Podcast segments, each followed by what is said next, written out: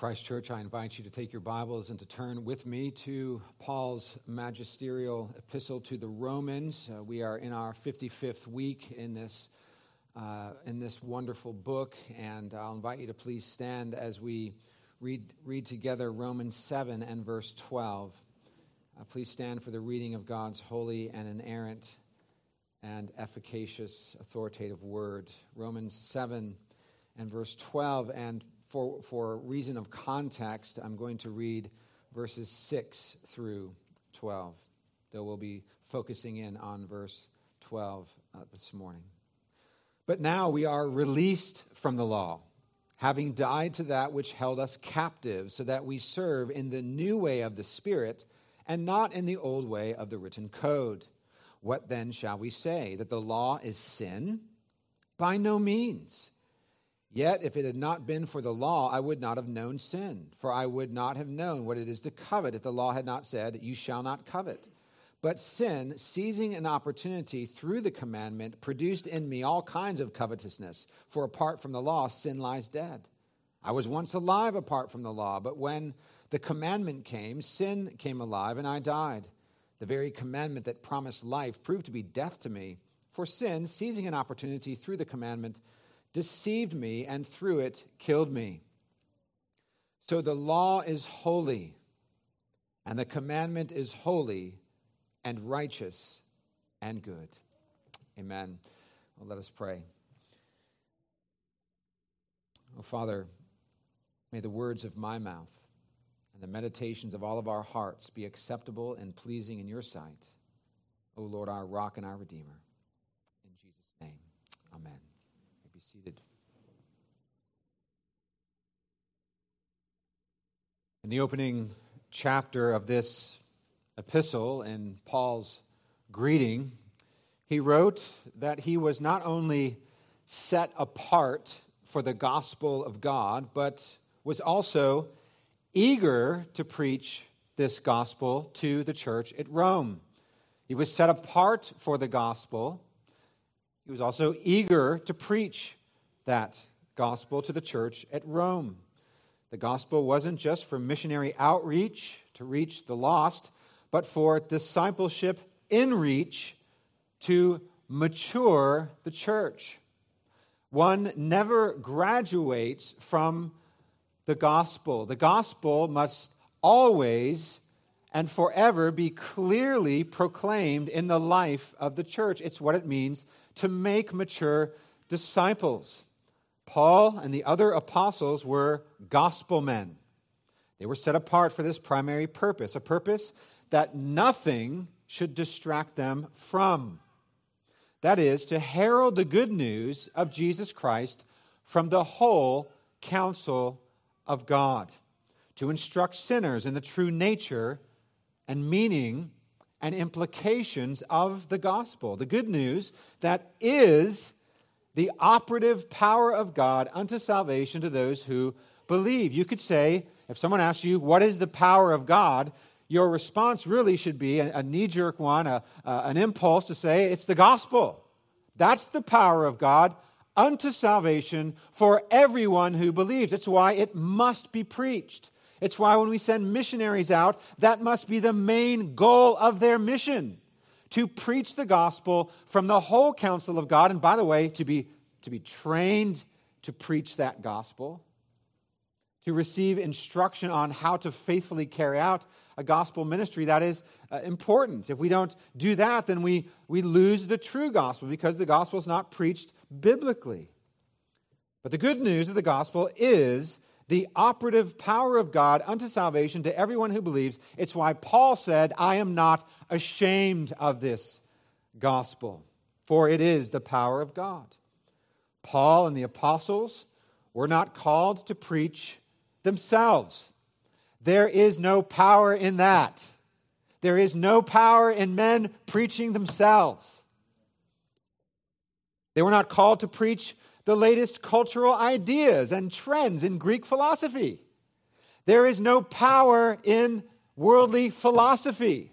It may be interesting, it may cause some intellectual curiosity, it may be something you want to read and to consider, but there's no power in it.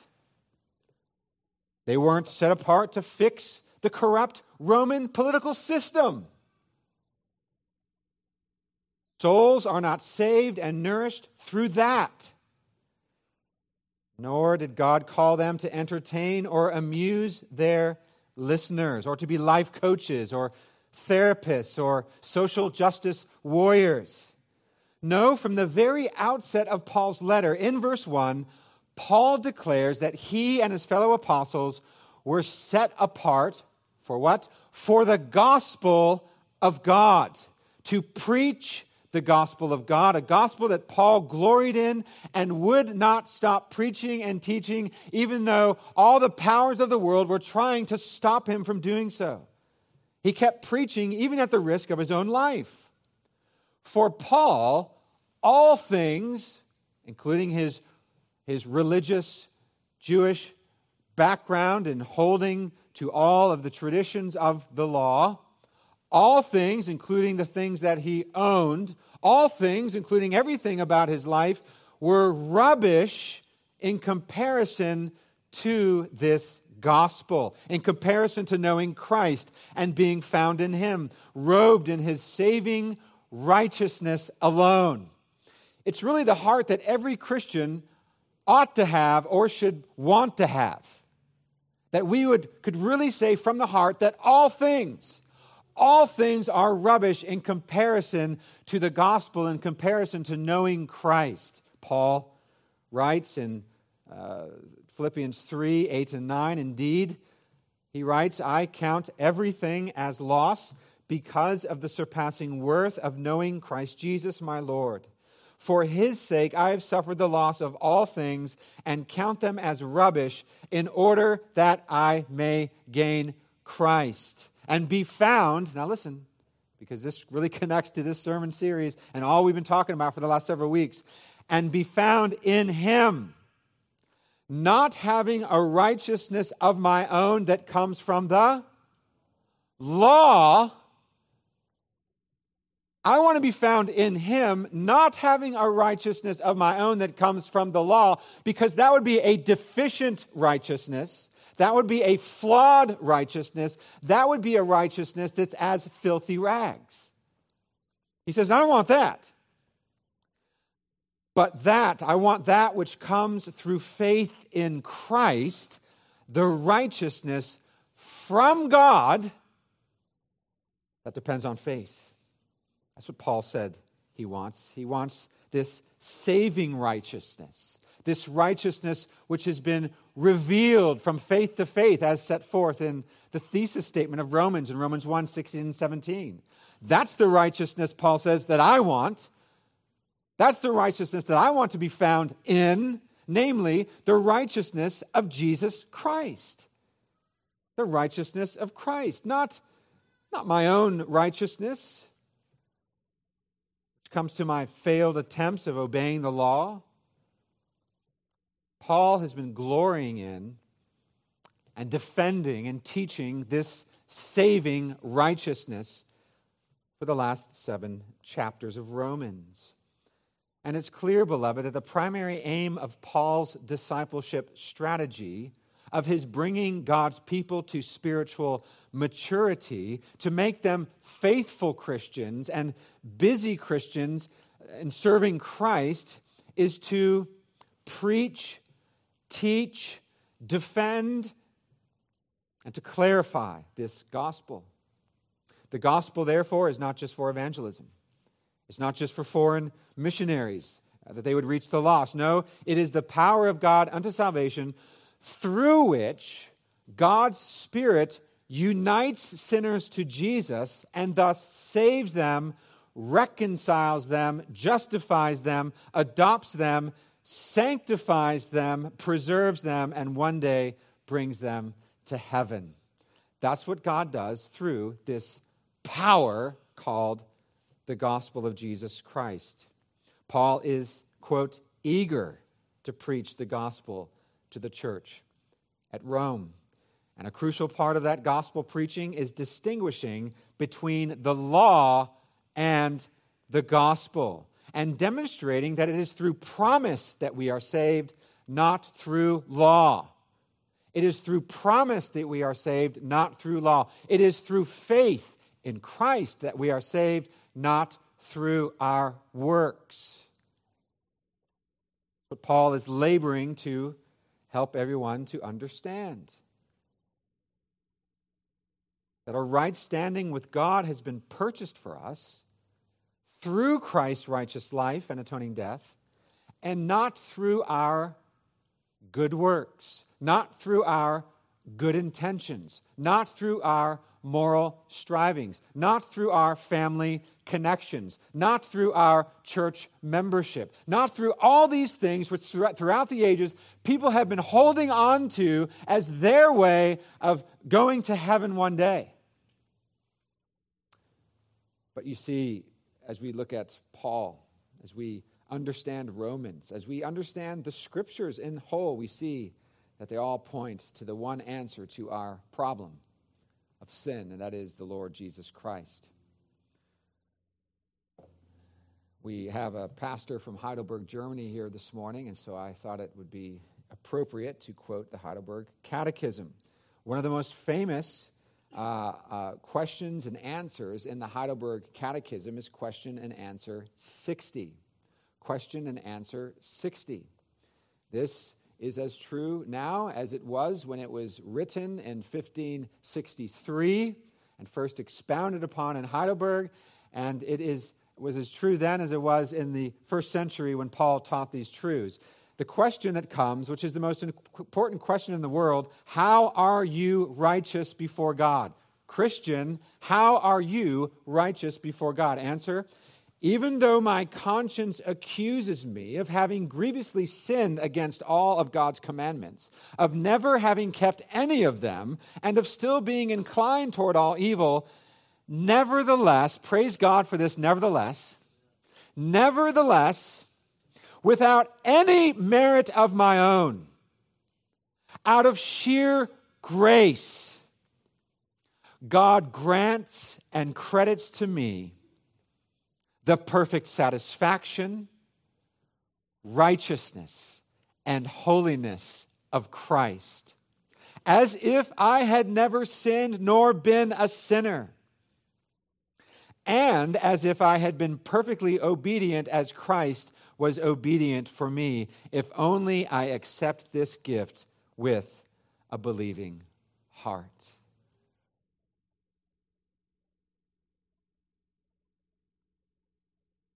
What, would, what could motivate you more to serve the Lord? What could motivate you more than to, to want to obey God's law, than to know that Christ has obeyed it perfectly for you and you are reconciled to God? You are accepted into the beloved. No one could ever remove you from his presence. Your place in heaven is as secure as Christ's place in heaven because you're in him.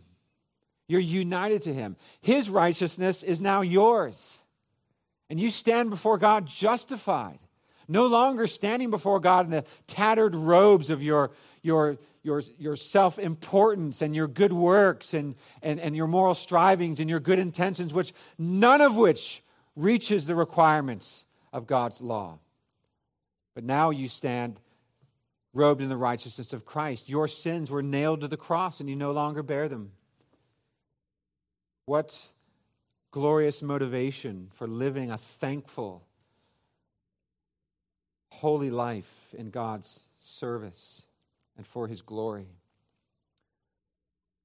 I could stand up here and give you 20 rules that you need to follow right now, apart from the gospel. I could rail on and try to make you feel guilty about all kinds of things. I could stand up here and talk about politics and talk about how we're so superior to all those sinners out there. None of it would bring you any closer to God. None of it would sanctify you. In fact, quite the opposite in many respects. But when the gospel is faithfully preached, and Paul understood this, this is why he labored so in the book of Romans with all of these arguments, all of these important points that he is making. It's to bring God's people to the realization that we need Christ, we need the gospel, not just for our justification, but also for our sanctification and our growth in grace. Well, we are now in chapter 7, of course, in Romans, and Paul has been laboring to teach and defend this truth, especially because there were those inside the church and outside the church who were challenging and questioning Paul's teaching. Indeed, his critics were challenging his teaching on justification apart from the law, that we are justified apart from the works of the law, like he said in, in, in Romans 3, verse 20, that no man is justified by the works of the law. And some were pushing back against that. They were saying that his views would necessarily encourage lawlessness, that it would encourage licentious, loose living. Because if you're justified through the work of Christ alone and you stand before God just, never to be separated from Him, and the law does not save you, and no longer are you under the crushing demands of the law for your salvation, then you're going to take advantage of that in a sinful way and take for granted God's grace, and you're going to despise the law. And we touched upon this last week in some detail as I preached through verses 7 through 11. Yes, these detractors of Paul, they believed that Paul was teaching antinomianism and that it would give God's people a contemptuous and dismissive view of the law. But that was not what Paul was teaching at all. And by the way, some do teach this. Some do teach a view of the law that is absolutely wrong and does encourage antinomianism. Some who have no use for a third use of the law, which we will talk about in a few minutes. But Paul was not doing this at all. And he answers his critics on these charges in chapters 5 and 6 of Romans. And we won't rehearse those here now, though you can go back and study those passages. So, if obedience to the law doesn't give sinners a right standing with God, what role does the law have? Well, that's the subject Paul has taken up in chapter 7. In the opening verses of chapter 7, Paul illustrates that we no longer relate to the law like a deceased husband to whom we are no longer bound. We no longer relate to the law because the law is like a deceased husband to whom we are no longer bound. And because we are no longer bound to our former husband, a husband that demanded perfection from us, we can be joined to a new husband, namely Jesus Christ. In Christ, Paul writes at the beginning of chapter 7, we have died to the law and its crushing demands of perfect, personal, and perpetual obedience. We have died to the law, in other words, as a covenant of works. We have died to the law as a covenant of works. We don't, again, wake up in the morning thinking, okay, I have to obey the law perfectly today to be accepted by God. We don't live in that space anymore because we are in Christ, because He has saved us from that. If you're not in Christ, that's all you have are the crushing demands of the law, and you must obey. And by the way, it's impossible. It's impossible. And those who do think it's possible have a low view of the holiness of God and a high view of themselves and a low view of the sinfulness, the exceeding sinfulness of sin. I had one believer tell me a while back that Christians no longer commit sin, they just make mistakes. Taught a form of perfectionism. What you have to do in order to, to, to do gymnastics, to change what Paul is saying, you have to, to say things like that. But we have died to the law as a covenant of works, and we are now united to Christ, the one who obeyed the strict and unbending requirements of God's holy law in our place. And then, as a perfect, holy, righteous sacrifice, he laid his life down on Calvary, on the cross, to atone for our sins. And so Paul writes in verse 6 of our passage in chapter 7 But now we are released from the law having died to that which held us captive, so that we serve in the new way of the Spirit and not in the old way of the written law or written code. In this new section, then, in verses 7 through 12, the apostle anticipates yet another critique. In verse 7, he asks, What then shall we say? That the law is sin? That the law is sin? By no means. In other words, does Paul's view of the law imply that the law is bad, that the law is somehow sinful? Paul states emphatically by no means, and then, as we saw last week, proceeds to explain how sin uses the law to deceive us and ultimately to kill us. The law exposes our sin, it aggravates our sin, it arouses sin, just as when someone tells you not to do something, your first impulse is often, I want to do that. Don't cross this line. The law reveals our need. But the law itself is not sin. A thousand times no. The law itself is not bad. No. As we will learn this morning, the law is holy, righteous, and good.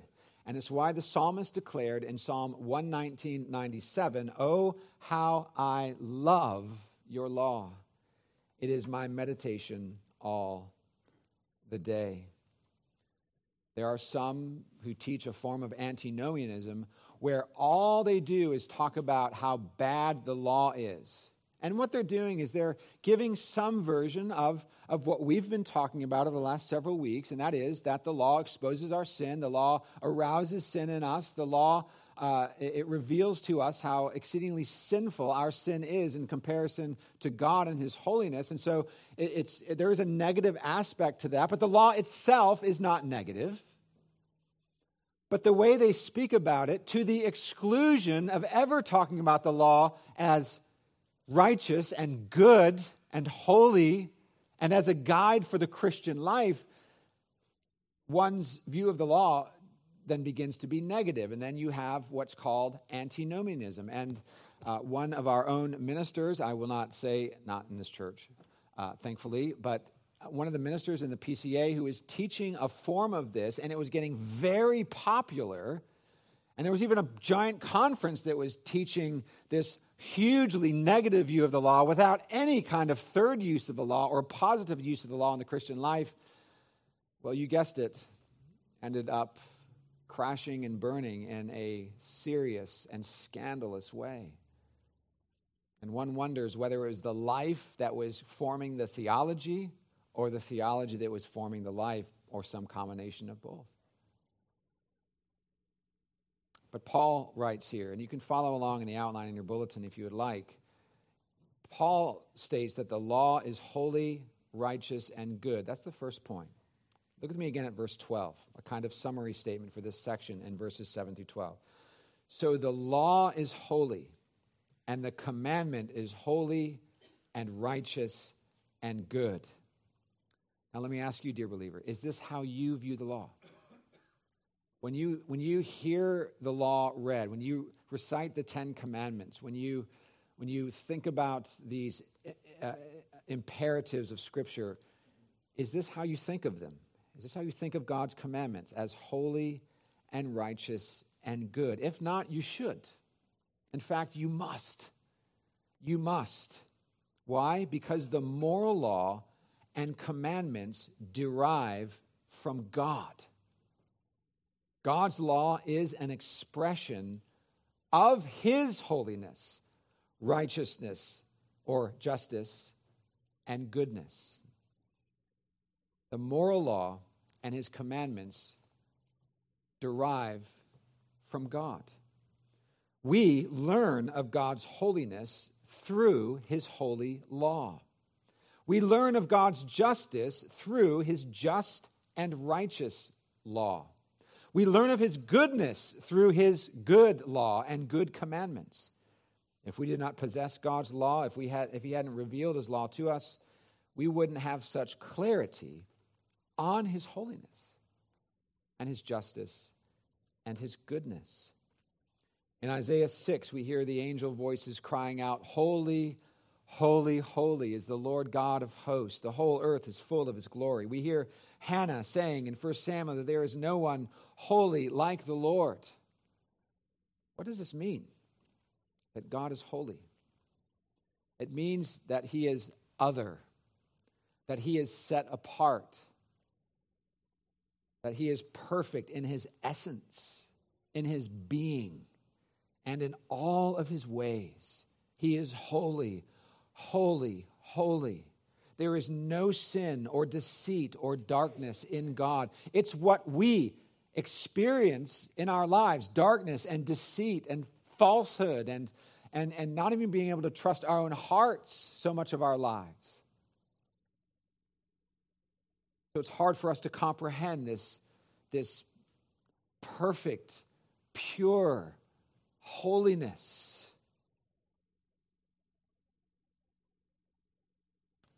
Dear ones, this holiness requires holiness of his moral creatures.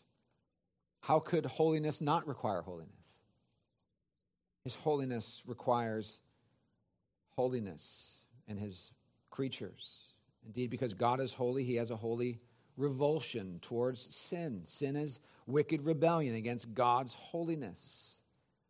The law given to us by God is a mirror of God's holy character, standards. And so when we look into that mirror, what is reflected back to us is not only God's holiness, but our sin, our imperfections,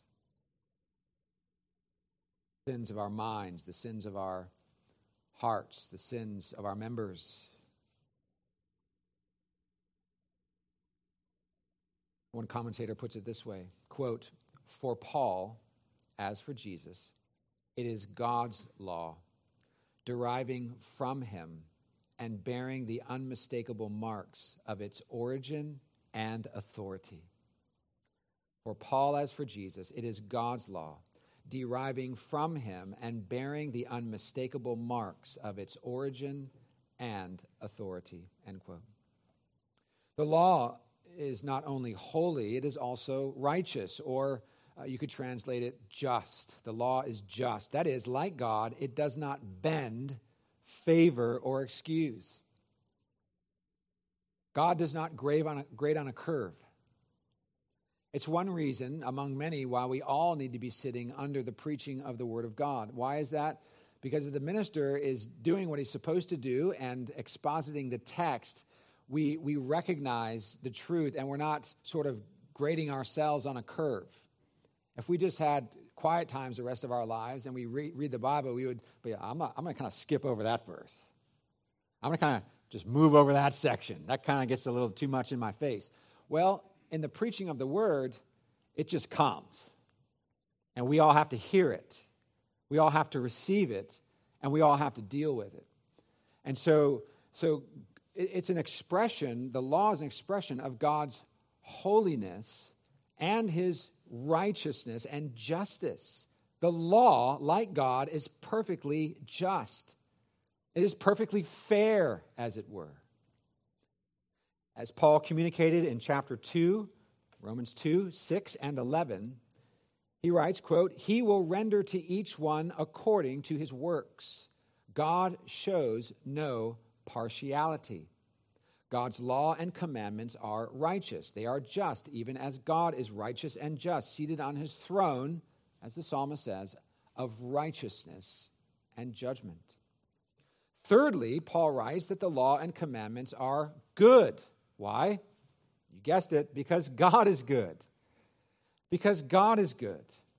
And the commandments come from God. God's goodness is mirrored in the law. We see God's goodness when we see the law. So that's the first thing we must see, dear ones. Is God's law and his commandments are holy and righteous or just and good because they derive from God. They can't be anything but holy, righteous, and good. Secondly, I want us to notice that the law and commandments are for the good of humanity.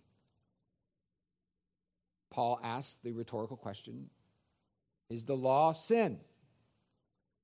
Of course not. By no means. May it never be. The law is not sin. The law was not given to harm us, but to help us. When the law is cherished and the law is followed, blessings follow. When it is disdained, the opposite is true. We see this in our own society. Of course, our nation was founded on Christian principles. Uh, churches were planted, denominations grew, and there was uh, within our culture, really uh, up until about 30 years ago, a, a kind of, of uh, uh, Christian base. And so if you walked down the street, say 30 years ago, and you tapped on the shoulder of someone and, uh, and, and said, pointed to a woman and said, Is that a man or a woman? you would have had the same response from 99.999% of everyone. If you would have asked, they would say, That's a, that's a woman. If you would have asked, What is marriage 30 years ago? And then all the way back to 1776. 99.99999% of people would have said, well, marriage is a, a covenant before God uh, between a man and, and a woman. Uh, up until uh, the mid 20th century, if you were to talk about the dignity of human life, whether an unborn child or a newly born child or uh, a, a, a, a child that is suffering from some malady or uh, an older person who is, uh, has lost so much of the quality of life, they would have said, they would have defended that. Today, things are different. So, what, is, what has changed? Well, a lot has changed. We could talk about that for forever, but one thing we know is true that the law has been disdained. The law of God has been thrown aside. And by the way, not just in our culture, but in the churches. It's why the Ten Commandments are in every Christian catechism, because it's a part of the discipleship of the church to understand the role of the law and the guidance of the law for the Christian life. The law and the commandments are not for the, to be harmful to us, but to, to bless us, to bless the world. Shall have no other gods before me. Worship God according to Scripture without images.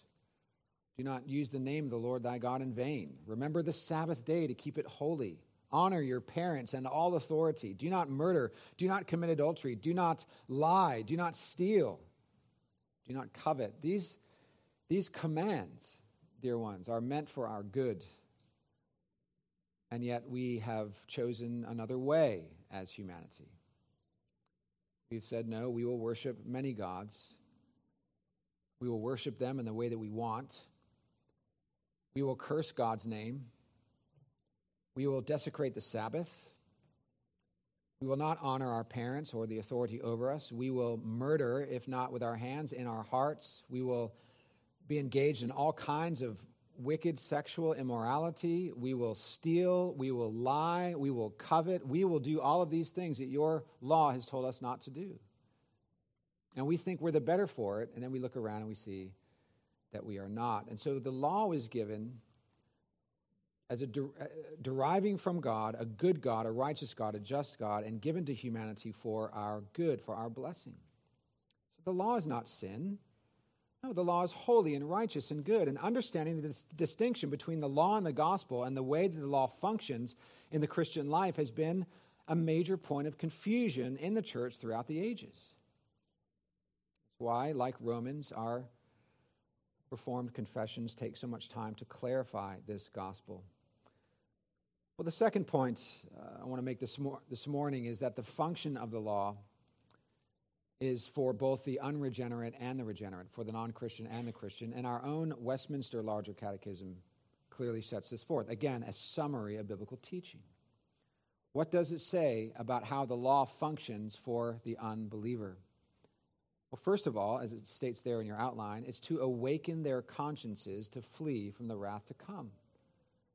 The law is for the unbeliever that they would see the law, that they would recognize this holy law comes from a holy God, and they are accountable to this God, and that their conscience would be awakened as to the sinfulness of sin, as to their, their broken relationship with God.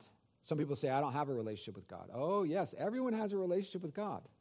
It's either a reconciled one or an unreconciled one. Either you are in Christ or not. But this is what this is what does it awakens the conscience to flee from God's wrath to come.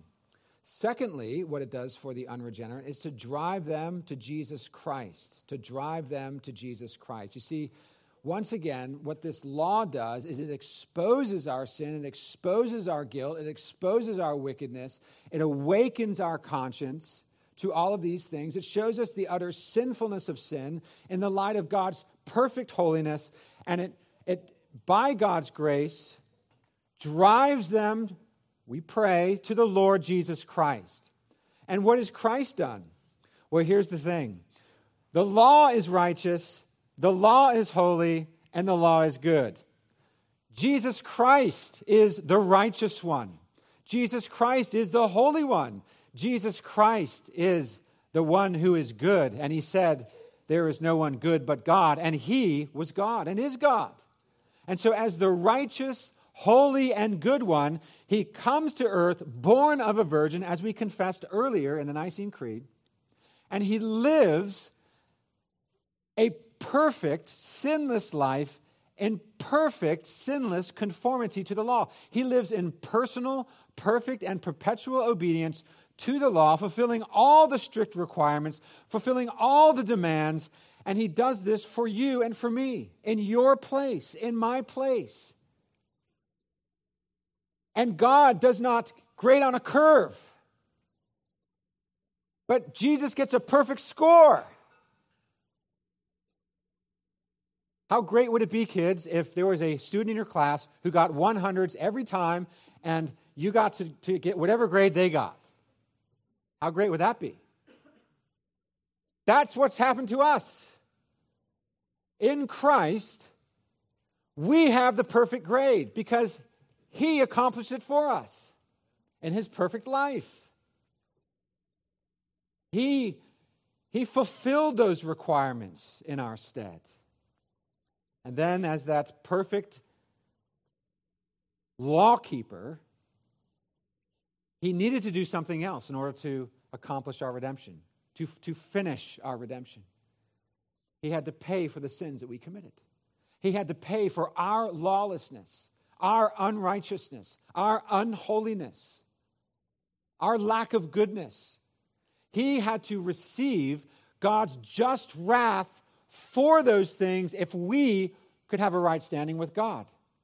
And that's the great exchange. He receives all of our sin, that giant load of sin on the cross. It's, it's nailed to the cross. He suffers and dies for it and receives and drinks down the very wrath of God. And we receive, by grace through faith, his righteousness.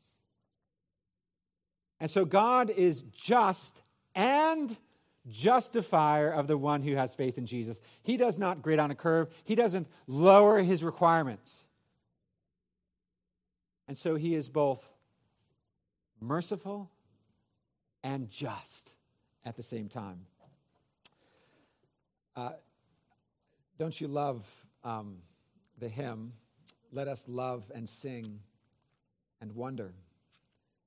And it's written by John Newton. He wrote Amazing Grace. And this hymn is a, is a commentary on that amazing grace. And listen to what he says Let us wonder grace and justice join and point to mercy's store. When through grace in Christ our trust is, justice smiles and asks no more.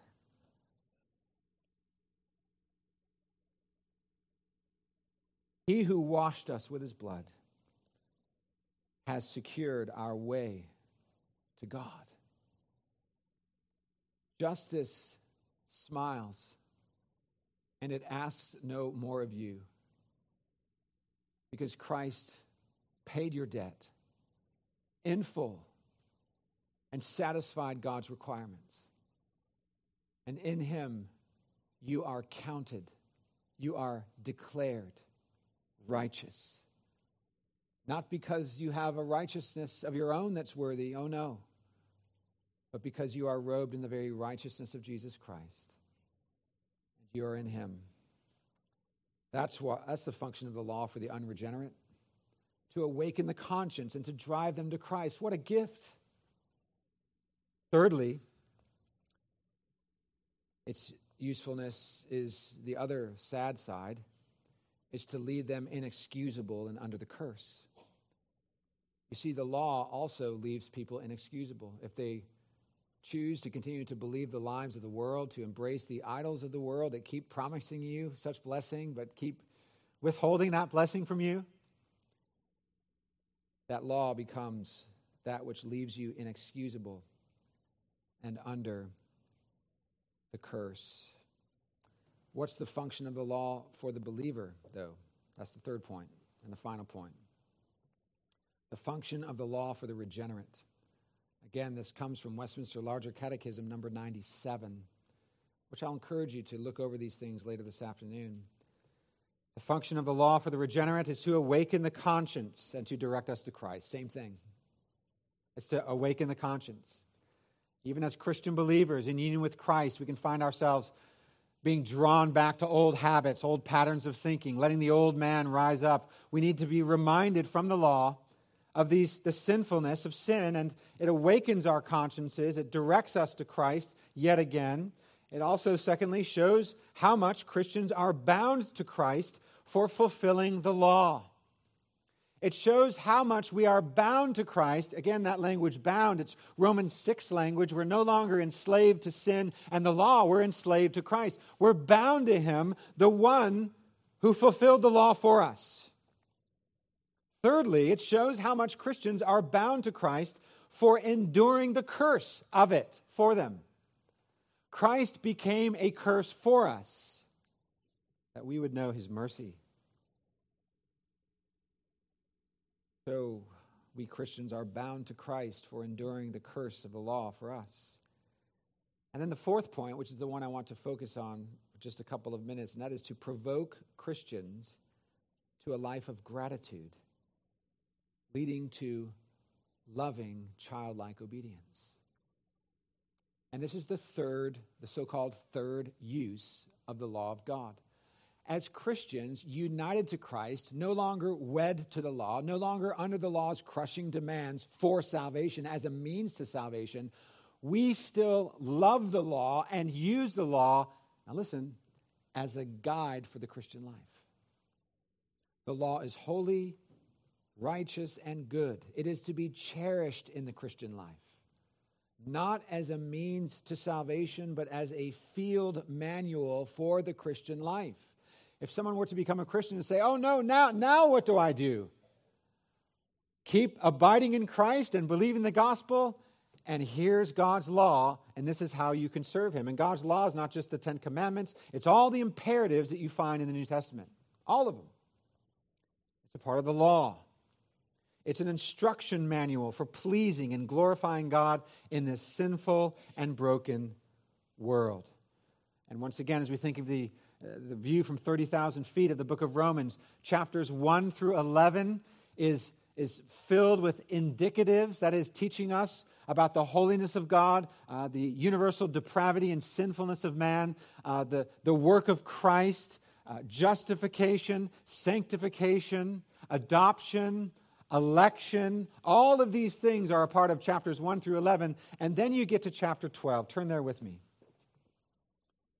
Turn there with me to chapter 12, where there is a massive division, in a way, in this, this letter. And you see the word therefore. I appeal to you, therefore, brothers. Now look there, by the mercies of God In other words, by everything I have just taught you in chapters 1 through 11. It could say by the gospel. I appeal to you, therefore, by the mercies of God, not by legalisms, not by, not by guilt ridden teaching or preaching, but by the mercies of God to present your bodies as a living sacrifice, holy and acceptable to God, which is your spiritual worship. Do not be conformed to this world, but be transformed by the renewal of your mind, that by testing you may discern what is the will of God, what is good and acceptable and perfect. Again, it's describing God's law. It's describing God's character. It's describing how we are called to live. And then, in, interestingly, in verses 3 through 8, he talks about the centrality of the ministry of the local church and a Christian's involvement in it as the first thing out of the chute when Paul starts talking about the Christian life. But then look with me at verse 9. It's like a, a, a uh, um, it's like a machine gun in a good way, shooting out all of these commands one after another, just getting peppered, and they're all good, righteous, and holy, and teaching us how to live the Christian life. Verse 9 Let love be genuine, abhor what is evil, hold fast to what is good. Love one another with a brotherly affection. Outdo one another in showing honor. Do not be slothful in zeal, be fervent in spirit. Serve the Lord. Rejoice in hope. Be patient in tribulation. Be constant in prayer. Contribute to the needs of the saints and seek to show hospitality. Bless those who persecute you. Bless and do not curse them. Rejoice and with those who rejoice and weep with those who weep. Live in harmony with one another. Do not be haughty, but associate with the lowly. Never be wise in your own sight. Repay no one evil for evil, but give thought to do what is honorable in the sight of all. If possible, so far as it depends on you, live peaceably with all. Beloved, never avenge yourselves, but leave it to the wrath of God. For it is written, Vengeance is mine, I will repay, says the Lord. To the contrary, if your enemy is hungry, feed him.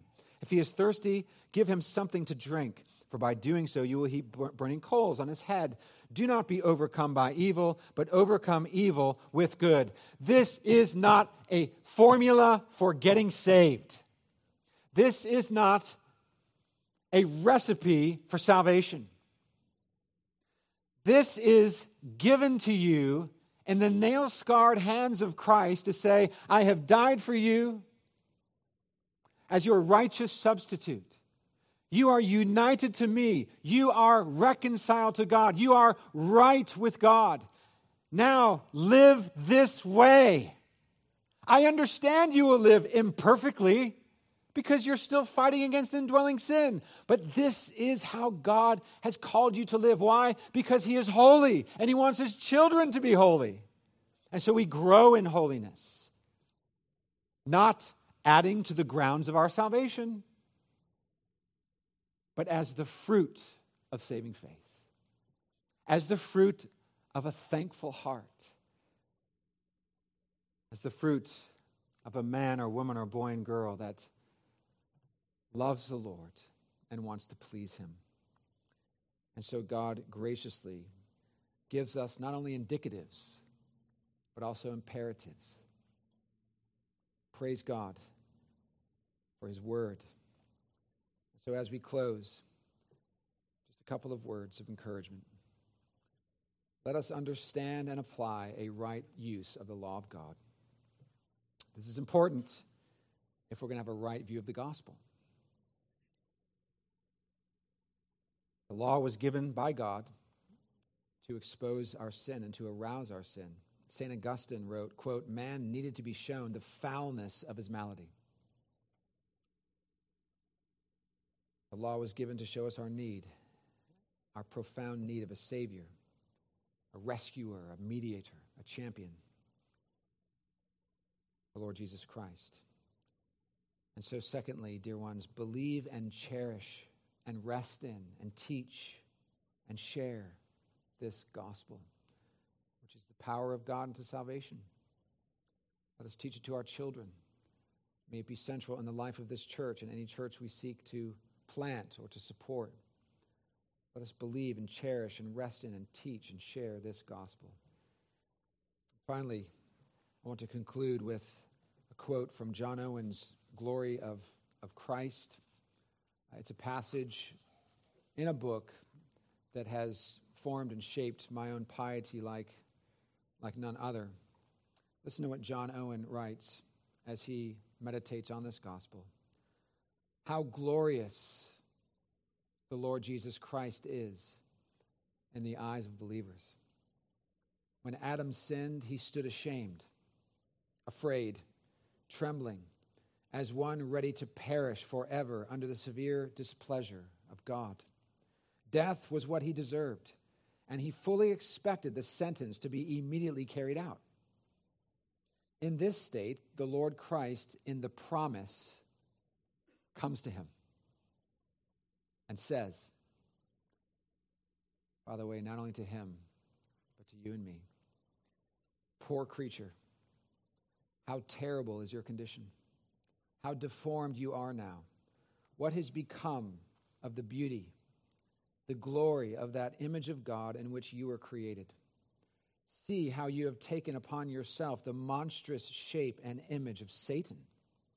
And yet, your present sorrow, your physical return to dust and darkness, is in no way to be compared with what is to follow. Eternal distress lies before you. But now, look up and behold me. You will have a glimpse of what infinite wisdom love, and grace have purposed for you. Do not continue to hide from me. I will take your place. I will bear your guilt and suffer that punishment which would sink you eternally into the hideous depths of hell. I will pay for what I never took. I will be made a curse for you so that you may be eternally blessed. In the same vein, the Lord Christ speaks to all convicted sinners when he invites them to come to him. Let us pray. Our Father, we thank you for this marvelous gospel. We thank you that in Christ we are redeemed, that in him we are no longer under the crushing demands of the law for our salvation, but we are under grace, united to Christ set free from the power and reign of sin. Sin no longer reigns, though it does remain in us. And we thank you for your spirit and your word, in which you, through which you sanctify us. We thank you that in Christ we are declared righteous and just in your sight, and that in Christ you are transforming us day by day through the means of grace into the image of your Son. Fill us with your spirit, Lord, that we would cherish this gospel, that we would teach it to our children, that we would defend it and proclaim it in our church and in our neighborhoods and in the nations. Oh, Lord, may we remember all that Christ has done for us, that we would consider ourselves and believe ourselves to be bound to him in every way. We pray this in Jesus' name. Amen. I invite you, beloved.